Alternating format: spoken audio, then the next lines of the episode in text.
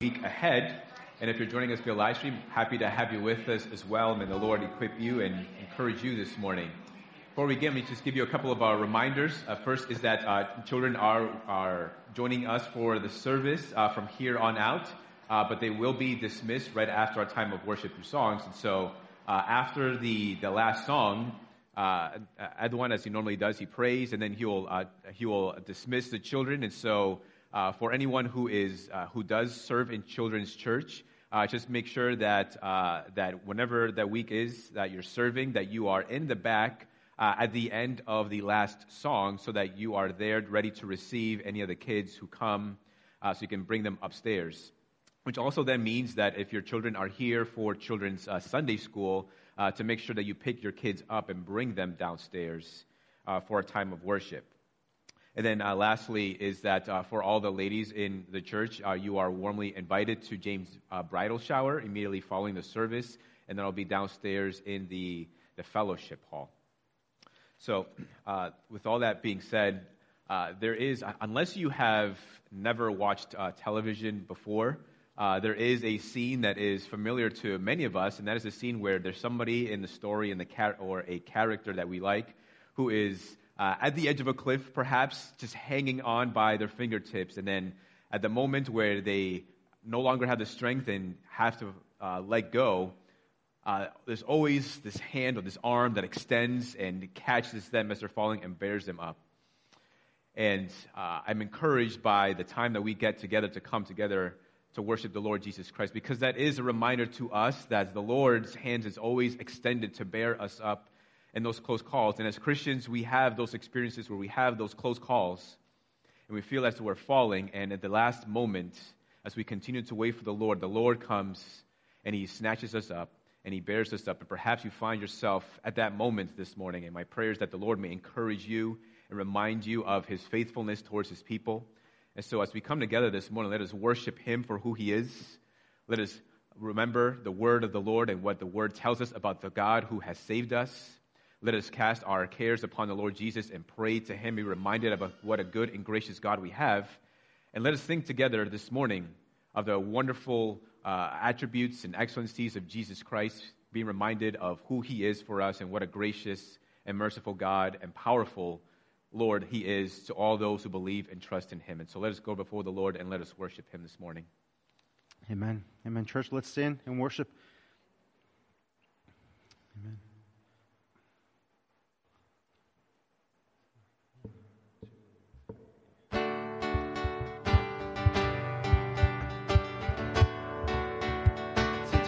All the way. All the way my Savior leads me. What have I to ask beside? Can I doubt His tender mercy? Who through life has been my guide? Heavenly peace, divinest comfort. Here by faith in Him to dwell. For I know whatever Jesus doeth all things well. For I know whatever befall me, Jesus doeth all things well. Yes, Lord. Continue worship all the way. And all the way my Savior leads me cheers each winding path I tread, gives me grace for every trial, feeds me with the living bread. Though my weary steps may falter, and my soul athirst may be, gushing from the rock before me, lo, a spring of joy I see gushing from the rock before me. Joy I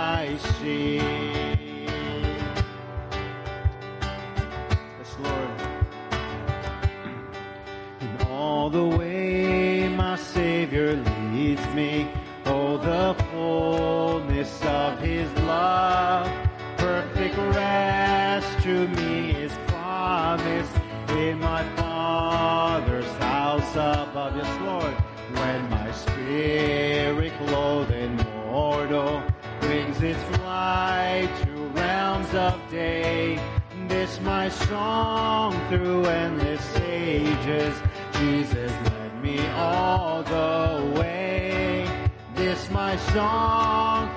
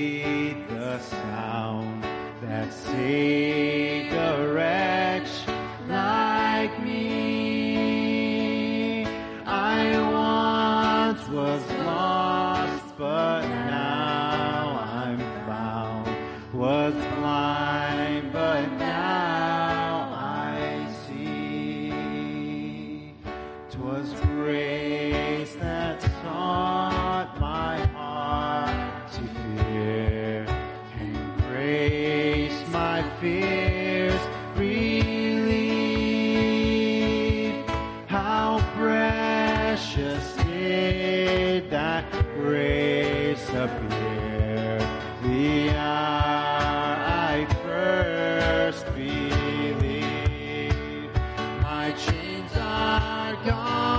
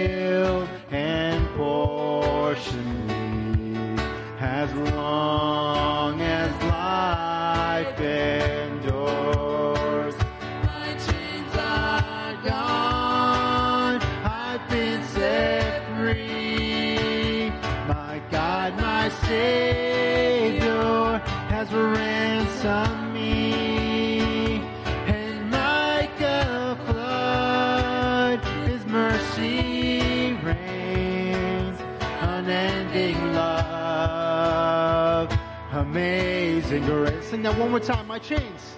My chains are gone. I've been set free. Yes, Father. My God, my Savior has ransomed me. And like a flood, His mercy rains. Yes, God. Unending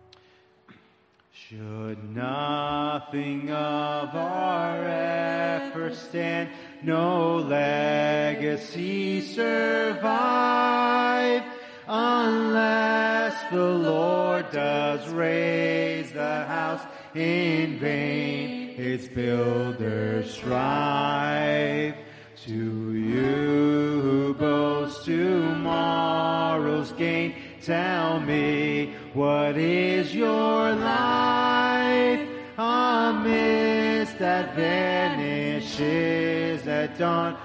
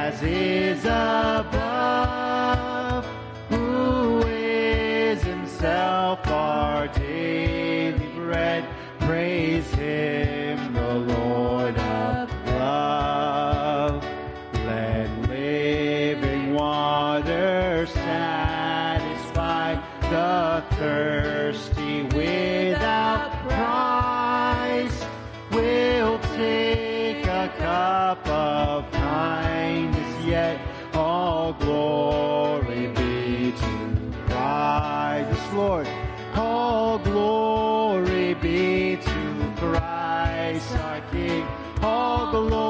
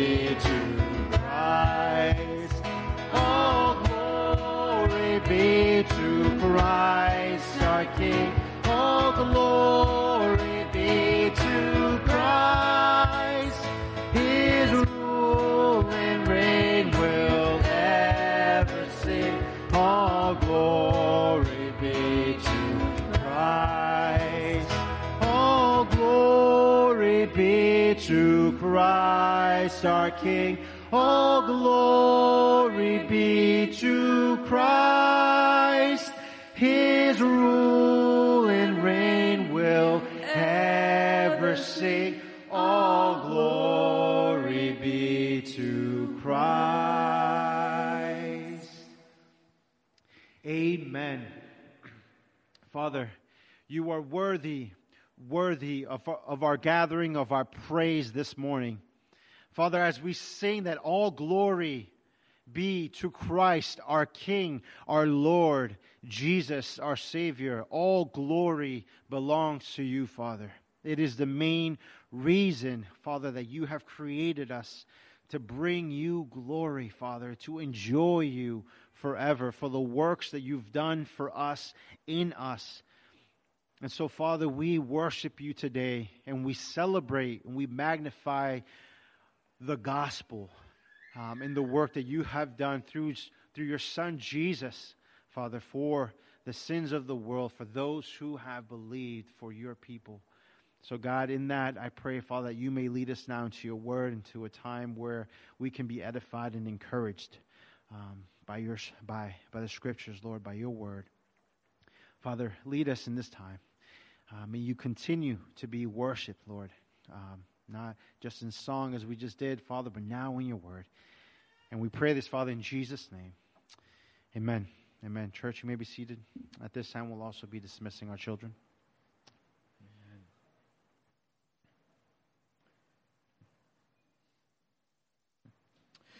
Amen. I read from, from uh, 2 Corinthians chapter 6, verse 16, and down to chapter 7, verse 1, and then we'll pray.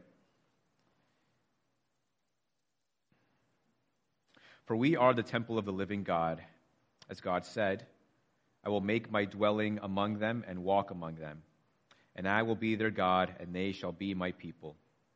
Therefore, therefore go out from their midst and be separate from them, says the Lord, and touch no unclean thing Then I will welcome you, and I will be a father to you, and you shall be sons and daughters to me, says the Lord Almighty. Since we have these promises, beloved, let us cleanse ourselves from every defilement of body and spirit, bringing holiness to completion in the fear of God. Amen. Let's go to the Lord and let's pray.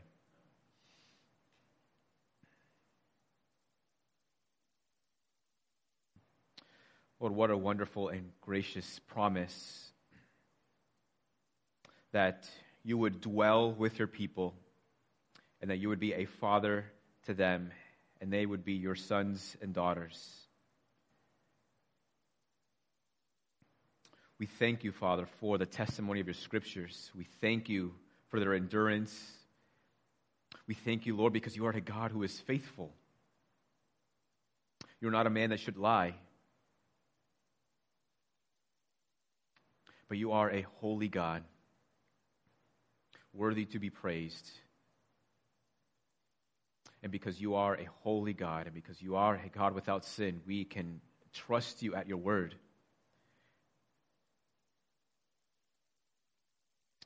Lord, oftentimes, as, as we strive to walk in the fear of the Lord and abide by, by what your word says, Lord, oftentimes there's, life is challenging.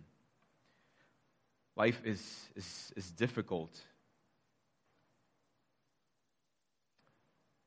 And sometimes we, we wonder, how long, O oh Lord? How long do we wait for your deliverance? How long do we continue to pray without answer? How long do we continue to, to cast our anxieties and wait for your deliverance and your restoration? This is why we need your precious word and especially your, your precious promises. Because your promises they encourage us. They help us when our faith is weak. Lord they, they strengthen us when we are tempted to, to give up. We need only to look to the example of abraham who waited many upon many years to receive the fulfillment of the promise you made to him to have, that he would have a son. And you promised him much more. And yet he was never able to see in his lifetime the fulfillment of all the things that you have promised to him. Lord, we are reminded of the book of Hebrews, particularly Hebrews 11, where it tells us of many saints who have come before us and how their lives were characterized by this, by this, this waiting. They believed in your promises. They greeted these promises from afar, and yet in their lifetime they did not see the fulfillment of those promises. But they continued to live their lives by faith. Faith in a God who is trustworthy worthy, and, and living a life of faith, trusting in your precious promises. Lord, we need your precious promises to give us the perseverance that we need to keep us faithful. Not only that, but your promises help us to remember that you are a God who is always faithful to your people.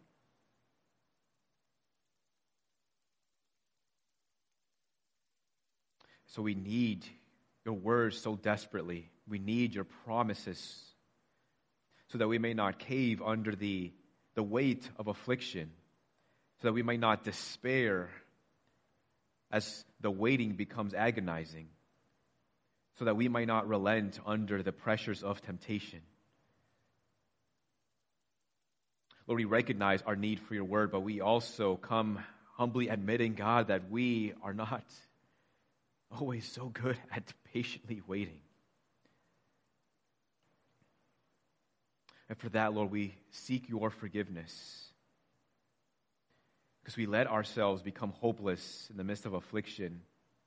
We permit ourselves to despair and, and lose faith as we wait. There are times when we choose to sin when the temptations just continue to nag us over and over again. Lord, forgive us for our impatience. Forgive us, Lord, for the, the anxiety and the anger that results because we fail to patiently wait. But Lord, we are so thankful that your precious promises do not depend on our works,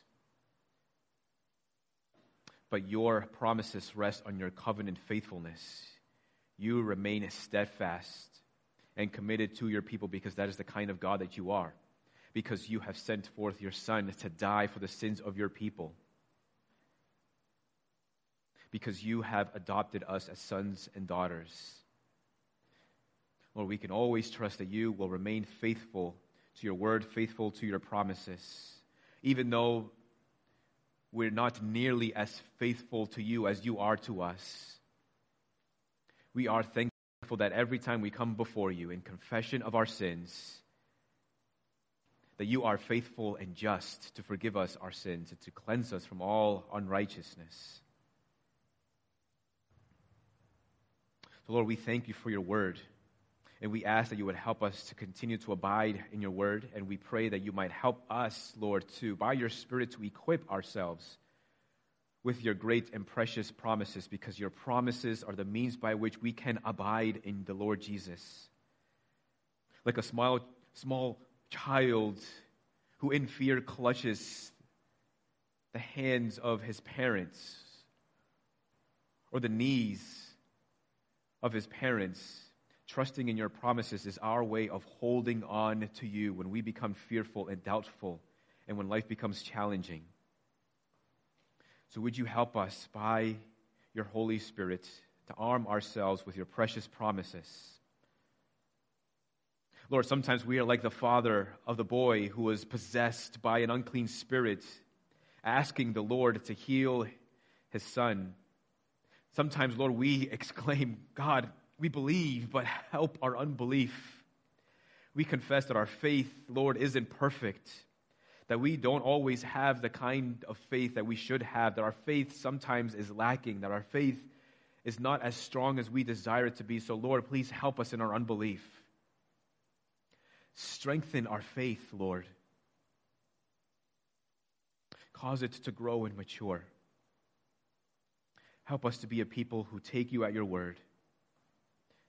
Help us to be a people who believe in your precious promises until the day that our faith becomes sight.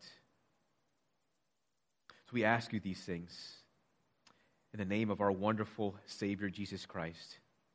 Amen. Amen. If you would, please turn to 2 Corinthians chapter 1, verse 20, looking at a couple different passages to sort of to anchor our time as a way to sort of launch us into the rest of our sermon. So looking at 2 Corinthians chapter 1, verse 20, and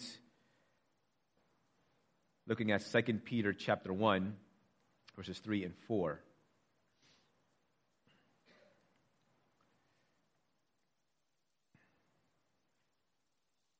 Taking sort of a, a break from the Psalms and wanting to devote our time this morning to thinking about the promises of God. 2 Corinthians chapter 1 verse 20 says for all the promises of God find their yes in him. That is why it is through him that we utter our amen to God for his glory in 2 Peter chapter 1. 2 Peter's after the Pauline letters, after the book of Hebrews, after James, and you'll come to 1 Peter, then 2 Peter. 2 Peter chapter 1, verse 3.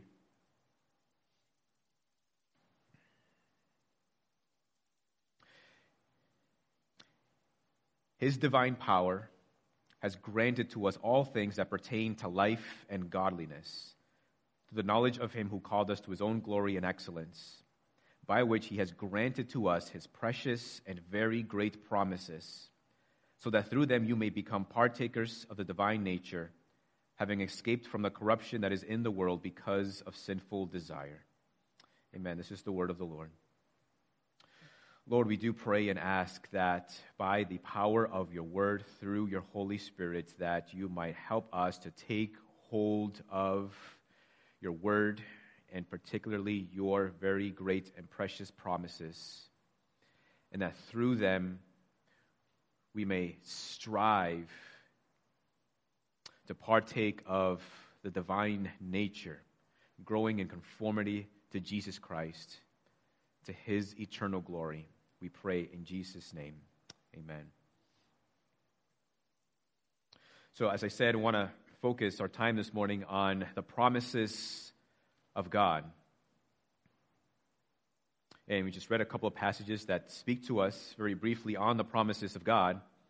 Now, why do we have these promises, and what exactly are these promises for? Well, Romans chapter 15, I don't think this passage will be up on the screen, so uh, let me just read this passage to you. Romans chapter 15, in verse 4, it tells us for what, whatever was written in former days was written for our instruction, that through endurance and through the encouragement of the scriptures we might have hope. Very plainly, the Apostle Paul tells us that the scriptures, the divinely inspired word of God, including the promises of God that are written in the scriptures, are written for us, for our encouragement, and so that we might have hope. The promises of God are written for us so that our knees may not cave in under us as we bear the weight of affliction or tribulation or distress or anxiety or even persecution. They're intended to be your light at the end of your dark tunnel. The promises of God are the declarations of God's goodwill, purpose, and intention towards the sinner. Another passage in 2 Corinthians chapter 7 verse 1 says, Since we have these promises, beloved, let us cleanse ourselves from every defilement of body and spirit, bringing holiness to completion in the fear of God. Now, this passage comes in the context of the promise of God, a passage we read earlier, right before the pastoral prayer, where God talks about being the dwelling place for his people, where, the, where he will be a father to his people and his people will become his sons and daughters. That's the promise it tells us that through these promises, then, let us cleanse ourselves, bringing holiness to completion. So, the promises of God are written for us and given to us in order to help us to strive for the holiness that God requires of us, to bring us into conformity to Jesus Christ, which is consistent with the passage in 2 Peter that tells us that these promises are given to us so that we may partake of the divine nature, escaping the corruption that is in the world. So these promises of God are given to us for these purposes, and so they are absolutely essential to the Christian life. They're for you to take hold of, to study, to pray, to believe, to trust in the, the ammunition to your shotgun. They are the arms that you need if you're going to fight against sin, temptation, and the world. So if you find yourself constantly defeated by sin, your flesh, temptations, despair, anxiety, ask yourself, do I know the promises of God? And if I know them, do I actually use them? Do I deploy them? Do I arm myself with these promises? If you find yourself constantly defeated, then perhaps that's the reason why. Because you're going into the battle without your Excalibur. Because you're turning, going into the battlefield in your pajamas with only your fists, when the battle is waged with armor and swords. Now, I get that the language I'm using here probably most likely appeals to men in the church. But the scriptures also tell us in places like Ephesians chapter 6, where the church, men and women, are called to put on the whole armor of God. Now, each one is called to take up the sword of the Spirit. So, ladies, you also have your own struggles, your own temptations with the flesh, sin. You also are targets of the devil as well. And so, it is important for all of us to equip ourselves with the promises of God. So, what I want to do this morning is to preach through some of the promises we have in the scriptures. And there are plenty of them. When I sat down to try to think of them, there was like about 30 that I came down with. And so I was like, well, I'm, I can't preach on 30 different promises in one sermon. So I condensed it down to 10. And even then it was 10, it was too long. So just for the sake of time, I bring to your attention seven, which happens to be a pretty biblical number in the scriptures. But I didn't do it for that reason. It just happened to be seven. So, the main, sort of the applicational thrust, I'll tell you the, just at the very beginning, is to arm yourself with the promises of God. Take hold of them, believe in them, use the promises of God. So, provision is one. God promises provision. 2 Corinthians chapter 9 verse 6 says, "The point is this: whoever sows sparingly will also reap sparingly. Whoever sows bountifully will also reap bountifully. Each one must give as he has decided in his heart, not reluctantly or under compulsion, for God loves a cheerful giver. And God is able to make all grace abound to you, so that having all sufficiency in all things at all times you may abound in every good work. As it is written, he has distributed freely He has given to the poor, his righteousness endures forever. He who supplies seed to the sower and bread for food will supply and multiply your seed for sowing and increase the harvest of your righteousness. You will be enriched in every way, to be generous in every way, which through us will produce thanksgiving to God. Now, I want to be cautious about a passage like this, especially when we're talking about provision, because this is a passage that many of those prosperity gospel charlatans like to use to say that, well, this is a case in point for why you should continue to give and give and give, and God promises health, wealth, and prosperity. But the scriptures never promise that you will be given wonderful health for giving. Nor is the promise here in this passage in 2 Corinthians limited to material blessing, though I do think it includes material blessing. But I think more so it is speaking about rich rewards in heaven. But we sort of tend to shy away from passages like this because we don't want to believe and we want to try to steer clear away from the prosperity gospel. But I do think the scriptures do teach that those who do give can expect that God will reward them in return.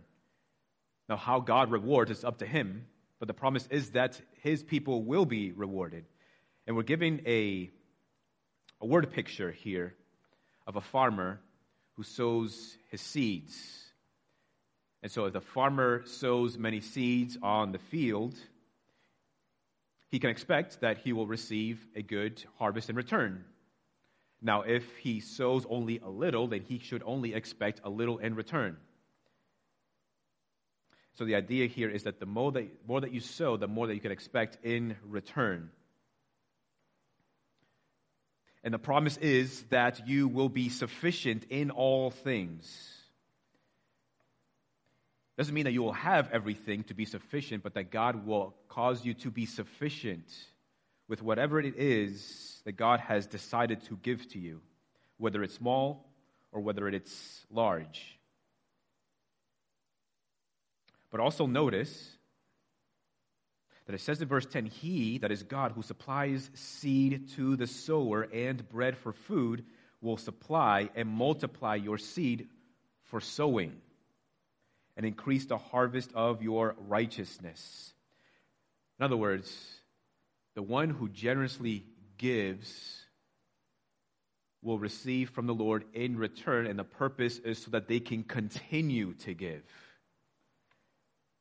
You give, God then gives in return so that you can then continue to give on to others.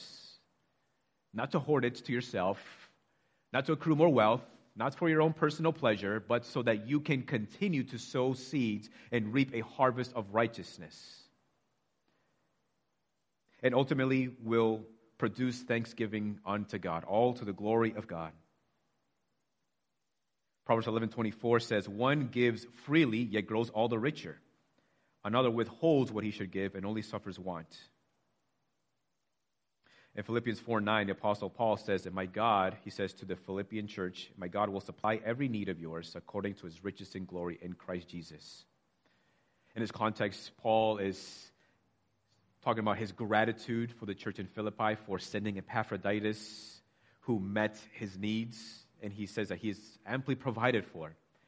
And he has this assurance that God will provide for all the needs of his church. And so we can expect, according to God's timetable and according to God's own sovereign will, that if we continue to sow these seeds of righteousness for the good of God's people for the good of his church, that God will also in turn reward his people so that they can take what God has given to them and continue to sow those seeds. And the requirement is that you have a cheerful heart. So if giving feels like you're having like having to twist your arm, if you feel any kind of reluctance in giving, then you can expect that this promise is not going to apply to you. One commentator says heartfelt giving is defined by a desire that comes from within Forced giving, on the other hand, is defined by an internal reluctance that has to be overpowered by external pressure. So think of it this way it's the difference between a child who willingly and joyfully shares their toys with their friends and another child who has to be commanded and told that you must share your, your toys with your friends. And they do so in reluctance right? Which one would you be more inclined to reward? It's the idea here in this passage. God generally, generously supplies for those who generously give so that they can continue to be generous. There's a promise of provision. Another promise is the promise of security, which is nothing like the security that people in the world are looking for. John 10 27 my sheep hear my voice, Jesus says, and I know them, and they will follow me. I give them eternal life, and they will never perish, and no one will snatch them out of my hand. My Father who has given to me, giving them to me, excuse me, is greater than all, and no one is able to snatch them out of the Father's hand. I and the Father are one. John 6 37, Jesus says, All that the Father gives me will come to me, and whoever comes to me I will never cast out. For I have come down from heaven, not to do my own will, but the will of him who sent me. And this is the will of him who sent me, that I should lose nothing of all that he has given me, but raise it up on the last day.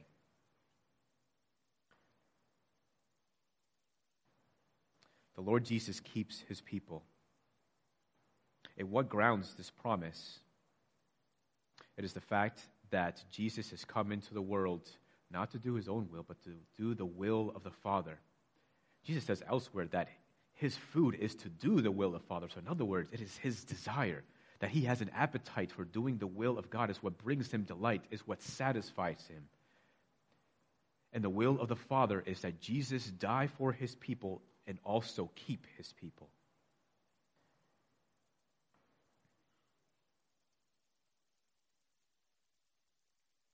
This is his food.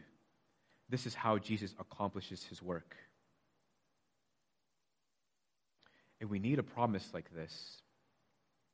Because when you are despondent or in depression, or you're in despair, or perhaps you've lost someone you love, or perhaps you've lost your job, when you feel as friends have abandoned you, when you feel as though you can no longer bear the weight of affliction or the temptations that you face, you need to be reminded that there is a loving God who will never abandon you or lose a single one of those who are His. There's a promise like this that adds fuel to the engine of our hearts, that sort of keeps us going, even if it's just for another day. Hanging on to a promise like this gives us exactly, should give us exactly what we need to continue to trust in the Lord, to remember that our security is ultimately found in Jesus Christ.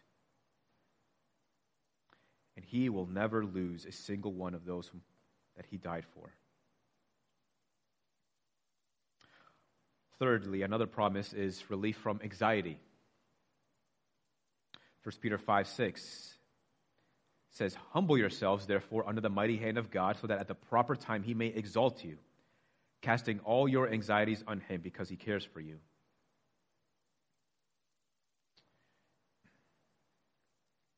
Anxiety is a preoccupation with those things that we fail to trust God with. We become too worried about something. Oftentimes, it's about something we don't cannot control. There's knowledge perhaps that we don't have. And sometimes this leads us to anger, to worry, to distress, perhaps even to irrational behavior, to making the wrong decisions. Anxiety essentially is a faith issue. It's when we fail, we become anxious, we become, we take these, this issue, this problem, this thing that is bothering us. We become increasingly worried about it when instead we should be trusting God with whatever the situation is. So, anxiety is a faith issue. It is a problem of not trusting in God. And whether we care to admit it or not, it's not only just a faith issue, but it's also a pride issue. Because anxiety, when we struggle with anxiety, what are we anxious about? We're anxious about things that are outside of our control. That if only we had to control the situation, if only we could control this person's response once we go to this person and have this conversation, if we could sort of control the outcome, if we only knew this certain information that we do not have, then everything would be all right. But when we get anxious, we get anxious because we don't have the power or the knowledge to change the situation. So it's an issue of pride.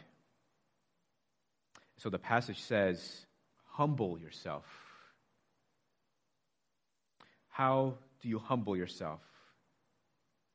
The passage says, casting all your anxieties on the Lord Jesus casting them on the Lord.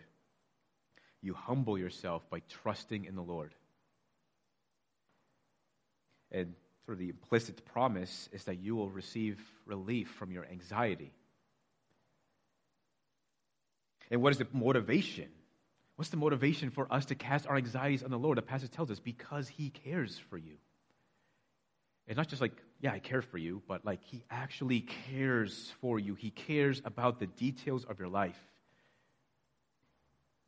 He cares about your going in and coming out.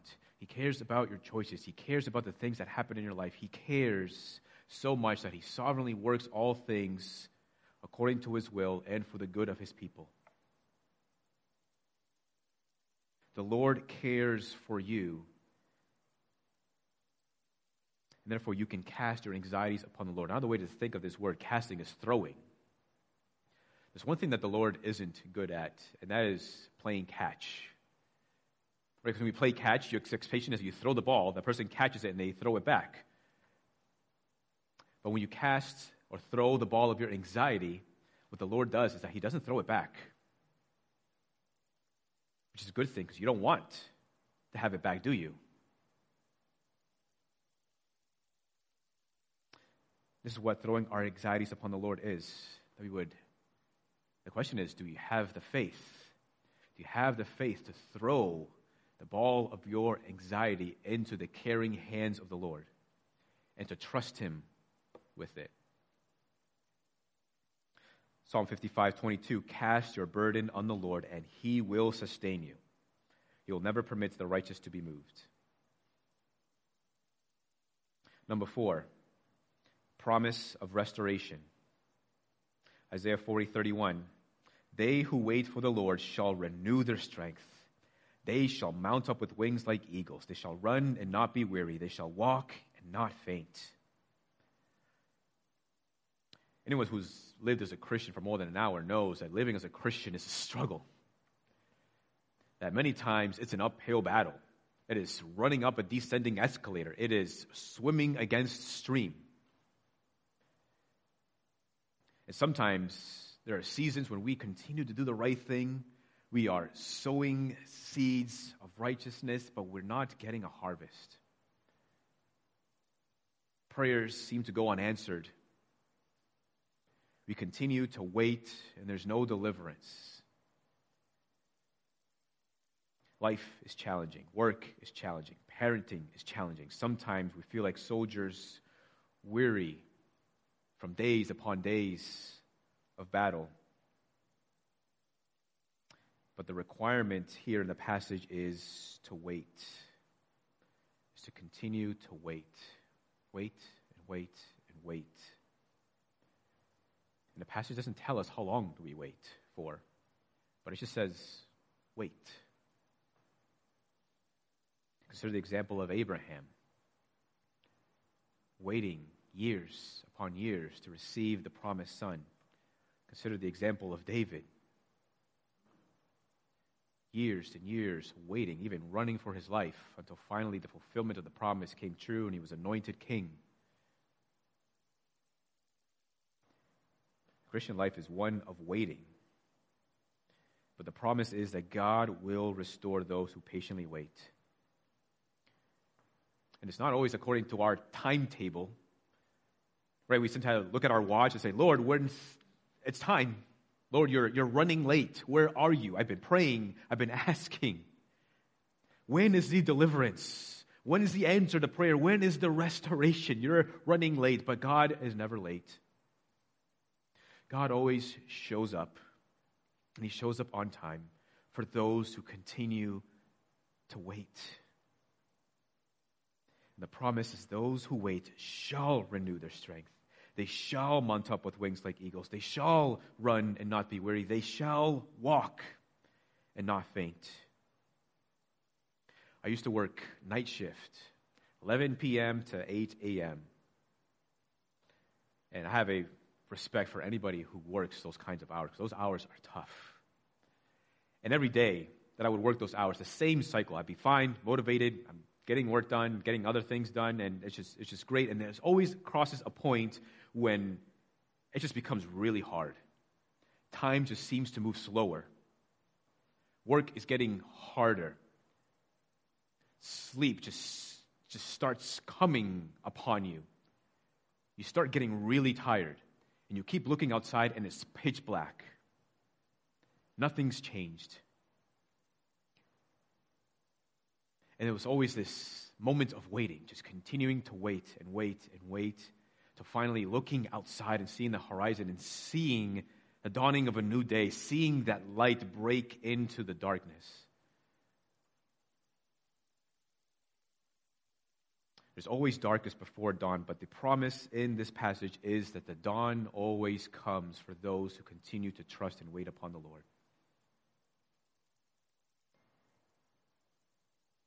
It will always come. The Lord will always come you continue to wait. Number five, there's a promise of heavenly rewards. There are many places in the scriptures, and I see, we see this uh, actually pretty, pretty numerous in the Sermon on the Mount, where there is this, this promise of rewards. And the promise of rewards is sort of is given to the believer as a, a as a motivation to continue to trust, to continue to wait, to continue to live and walk in the fear of the Lord. And so it seems like the Bible wants us to be motivated by rewards. And what a gracious and loving Father we have, right? We walk in the ways of the Lord because, yes, we are commanded by the Lord because He is our Creator, because He has saved us through Jesus Christ because he commands us to, because he has all authority, but we do so because we desire to, because he is a gracious and loving Father, and we do so because we love God. We want to walk in his ways. But, uh, but he also desires to reward his people. And just a couple of examples. Matthew 5:11 says, "Blessed are you when others revile you and persecute you and utter all kinds of evil against you falsely on my account. Rejoice and be glad, for your reward is great in heaven, for so they persecuted the prophets who were before you." The richest, many of the richest Christians in heaven will be those who have suffered greatly on account of the gospel. For those who have unashamedly lived out their faith in a hostile world, for those who have openly and boldly proclaimed the gospel of Jesus Christ. And the reward is that if you have ever suffered on account of the gospel, persecuted, reviled, loss of something because of your faith in the gospel, the promise is that you will be rewarded richly in heaven. Matthew 10:40. Listen to this one. Matthew 10:40. Jesus says, "Whoever receives you receives me, and whoever receives me receives him who sent me. The one who receives a prophet because he is a prophet will receive a prophet's reward." And the one who receives a righteous person because he is a righteous person will receive a righteous person's reward. And whoever gives one of these little ones even a cup, excuse me, of cold water because he is a disciple, truly I say to you, he will by no means lose his reward. Jesus says this as he is sending out his 12 apostles to proclaim the gospel of the kingdom. Essentially saying that those who show hospitality to his righteous people will receive a reward. Elsewhere in the Gospels, Jesus uh, says, In the last day, he will invite all his people. He says, He will say to them, You clothed me, you visited me. You gave me drink. You gave me food. And they will say to him, Lord, when did we ever give you food? When did we ever give you drink? When did we ever visit you and clothe you? And Jesus will say to them, When you did it to the least of these who are mine, you did it unto me. So, in other words, Jesus is telling us, the scriptures are telling us, that whenever we show hospitality to God's people, we are also at the same time doing it unto Jesus and Jesus says, You will be rewarded. Could be material blessing, it might not be. But he says you will be rewarded, most likely rewarded in heaven. I mean, see this, this I mean, every day, every single day is another opportunity for you and I to be able to reap more rewards in heaven. Every single day is another opportunity. So there's a promise of rewards for suffering on account of the gospel, for showing hospitality to God's righteous people, and there are many others. Number six, there's a promise of provision in temptation. 1 Corinthians 10:13 says, "No temptation has overtaken you that is not common to man. God is faithful, and he will not let you be tempted beyond your ability, but with the temptation he will also provide the way of escape so that you may be able to endure it." So whatever temptations that you have faced or are facing now or are faced in the future, it is a temptation that is not uncommon to man it is not something that has never been experienced before. God is never going to say, huh, that's, that's a new one. Jesus, what do you think about that temptation? Like, oh, I don't know. I've never been through that before. Right? That conversation never happens in heaven. There's no temptation that you have ever been through that is unique to you. There will never be a temptation that has no solution. And God is faithful. He may permit temptation to come upon your life. Now, if scriptures, scriptures are clear, God does never, te- never tempts anyone. But it doesn't mean that He never allows or permits temptation to come upon our life. But while He may permit temptation, God is always in control of the temptation. And yet, it does not mean that God gives us what we need to be stronger than the temptation. The passage does not say that He never allows a temptation upon our life that will be too strong for us. In fact, you should just assume that every temptation that you face is stronger than you. But the promise is that God is faithful and He will provide a way of escape so that you may be able to endure it. That's the promise, the promise of provision. There is nobody more concerned for your personal holiness than God is. And to show you how much He cares for you and for the holiness that He desires to see and will bring about in your life, He will provide a way of escape when you are facing temptation. So that you may not give in and so that you may be conformed into the image of Jesus Christ. And knowing this, knowing that God does provide a way of escape through every temptation, also means that there's never, ever any excuse to sin. Because God always provides a way of escape. Then the question then becomes how do we become aware of this way of escape? If God provides a way of escape, if that's his promise, what does this escape look like? How do we, can we be aware of this way of escape? One way is to take the promise of 1 Corinthians 10:13. Take this promise, believe in this promise. I would encourage you to memorize this promise. Pray this promise. Recite this promise when you are facing temptation and God will be faithful and provide the way of escape.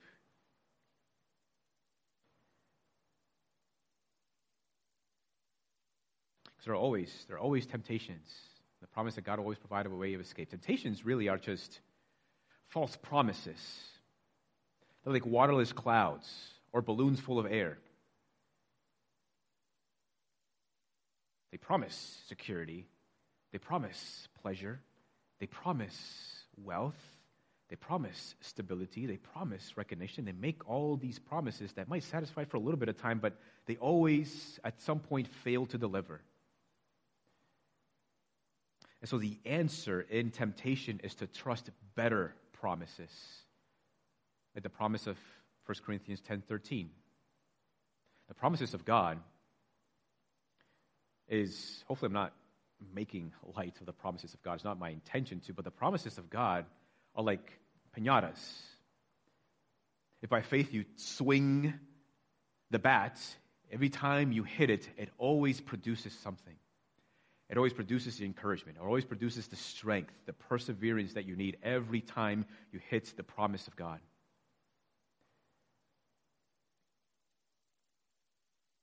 And when we do sin, there's also the promise that when we confess our sins, God is faithful and just to forgive us our sins and to cleanse us from all unrighteousness. Number seven, there's the promise of the Lord's enduring fidelity. Hebrews 13:5 says, "Keep your life free from love of money and be content with what you have, for he has said, I will never leave you nor forsake you.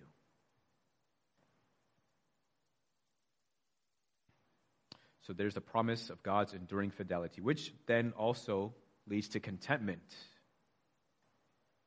And to understand contentment, I think it's also I think it's helpful to compare it to satisfaction. Satisfaction in many places in the scriptures has this idea of being full. That you have had enough, plenty, more than enough. It's like eating food and you've had enough, you're full. But when we do not have our fill of something, that's the problem of our hearts, that our hearts are always yearning and eager to devour something and never be satisfied. Whether it's pleasure, whether it's money, whether it's recognition, the praise of men. But contentment is accepting what God has given to you whether it's a little or whether it is a lot. And contentment is a, it's a sort of satisfaction, really. Contentment is being satisfied even though you do not have everything. There's this state of being full where you're not full, say, in possessions or full in riches or full with recognition or security. But how do you achieve this inner state of satisfaction when you do not have everything that you could possibly have? Well, there is a ground here of God's enduring fidelity. How is this grounded? How is this, and on what is this resting? It says, I will never leave you nor forsake you. That is the Lord's promise. And that is the reason why we can be content. And that is where contentment comes from. Contentment comes from possessing Christ as your greatest treasure. The Lord's promise of his enduring fidelity to you is his promise to you that he will always be your richest and greatest treasure. Surpassing anything else in quantity, surpassing anything else in quality. In Jesus Christ, the poorest person on the planet is richer than the richest person on the planet. And when we struggle with discontentment, we are forgetting the rich treasure that we have in Jesus Christ. And to beat back this feeling of discontentment, you must arm yourself with this promise that God has promised to you that He will never leave you nor forsake you, that He is your enduring satisfaction, that He is your enduring treasure. This is like the disciples who were on the boat in the middle of the storm, tossed to and fro, fearful, anxious. But Jesus is there with them on the boat. To believe in the promises of God, to believe in these promises and many others, it's like us being on the ship, or the ship being our very lives going through those seasons there are storms, tossed to and fro. We don't know how things will turn out. But when we believe and trust, memorize, pray, recite the promises of God, it is a reminder to us that we are not alone on the boat, but Jesus, the creator of the wind and the waves, is there with us as well. And that he will not let his people perish. So we have to become familiar with and study and memorize the promises of God, and we should also pray the promises of God. The promises of God, which are secured for us in Jesus Christ, is the Lord's pathway to meet our souls in our time of need. And when we apply these promises, they are our way of apprehending and holding on to Christ is our way of anchoring ourselves in Jesus Christ. So let us arm ourselves, let us equip ourselves with these promises as our hanging on to Christ for the encouragement, for the strength, for the hope that we need, especially when living life as a Christian becomes challenging. Let's pray.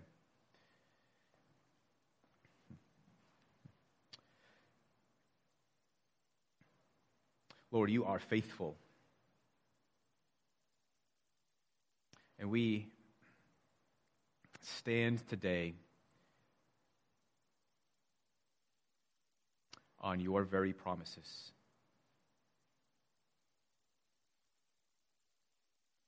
We stand here today because you have been faithful to the original promise you made to Abraham that his children would be as numerous as the stars and that through his seed all the nations will be blessed. Lord, we rest today on the fulfillment of that promise. We are the Gentiles who have been blessed through the seed who is Jesus Christ. Through our faith in Jesus Christ, we are counted as sons of Abraham. So we thank you for your great promises, and we thank you for many others that are, are intended to be our means of encouragement, that are intended to strengthen us when the hands are weak. Lord, help us to take these promises and apply them to our lives. Help us to recite them. Help us to pray them when we find ourselves in moments of anxiety or distress or temptation. And you are faithful, and you will provide, and you will deliver, and you will strengthen. So help us, Lord Jesus, take these truths by your Spirit, plant them deep into our hearts, and help us to walk according to these promises. We pray in Jesus' name. Amen. Amen. Amen. Church, let's stand and worship together one more time in response of today's message with uh, "O Church, Arise." How fitting. Amen.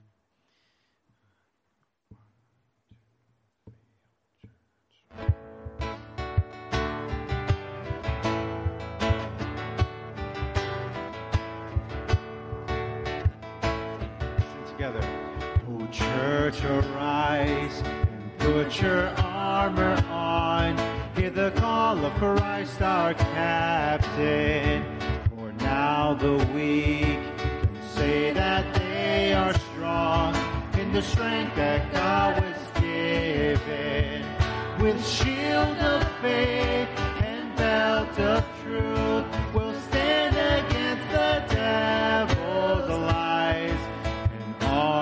bold whose battle cry is love, reaching out to those in darkness.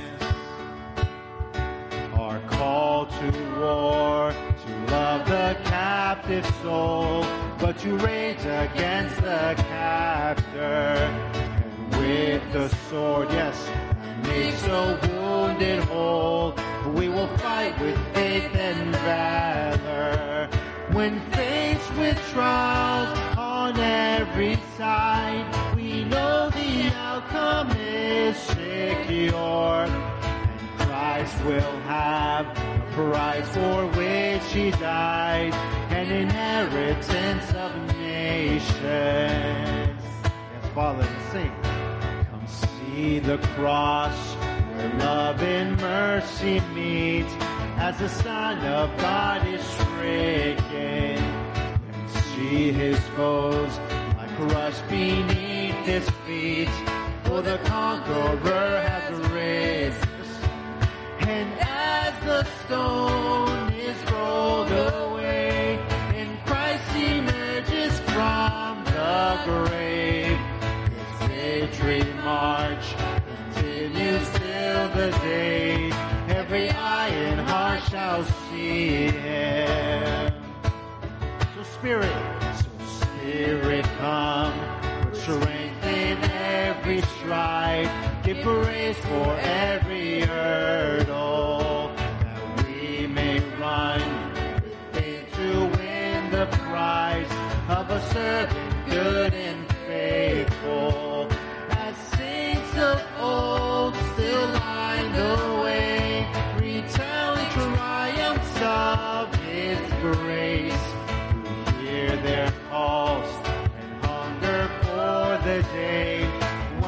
When with Christ we stand in glory. As saints, as saints of old still line the way, retelling triumphs of His grace. We hear their calls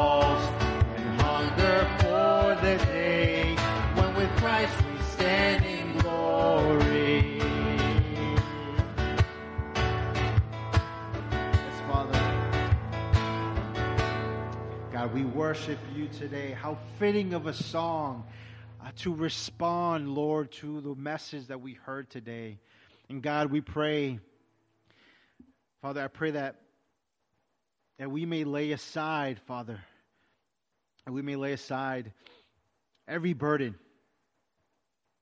and run with endurance, Lord, the race set before us.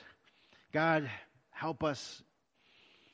You are a faithful God, always keeping your promises. So, Father, let us hold fast the confession of our, of our hope with a true heart, Lord, in full assurance of our faith. God, keep us, keep us from falling into temptation, just as we pray in the mornings here, Father, but instead strengthen us.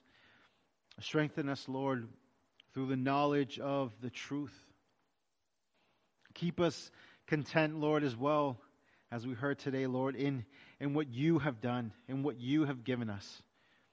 Fully, being fully satisfied. And may we possess Christ as our greatest treasure as we walk in this fallen world. Lead us. I ask you, Father, in Jesus' name. Amen. God's word says, Now may the God of peace himself sanctify you completely, and may your whole spirit and soul, body, and be, be kept blameless at the coming of our Lord Jesus Christ. He who calls you is faithful. He will surely do it. Amen. Church, God bless you. You're dismissed. Amen.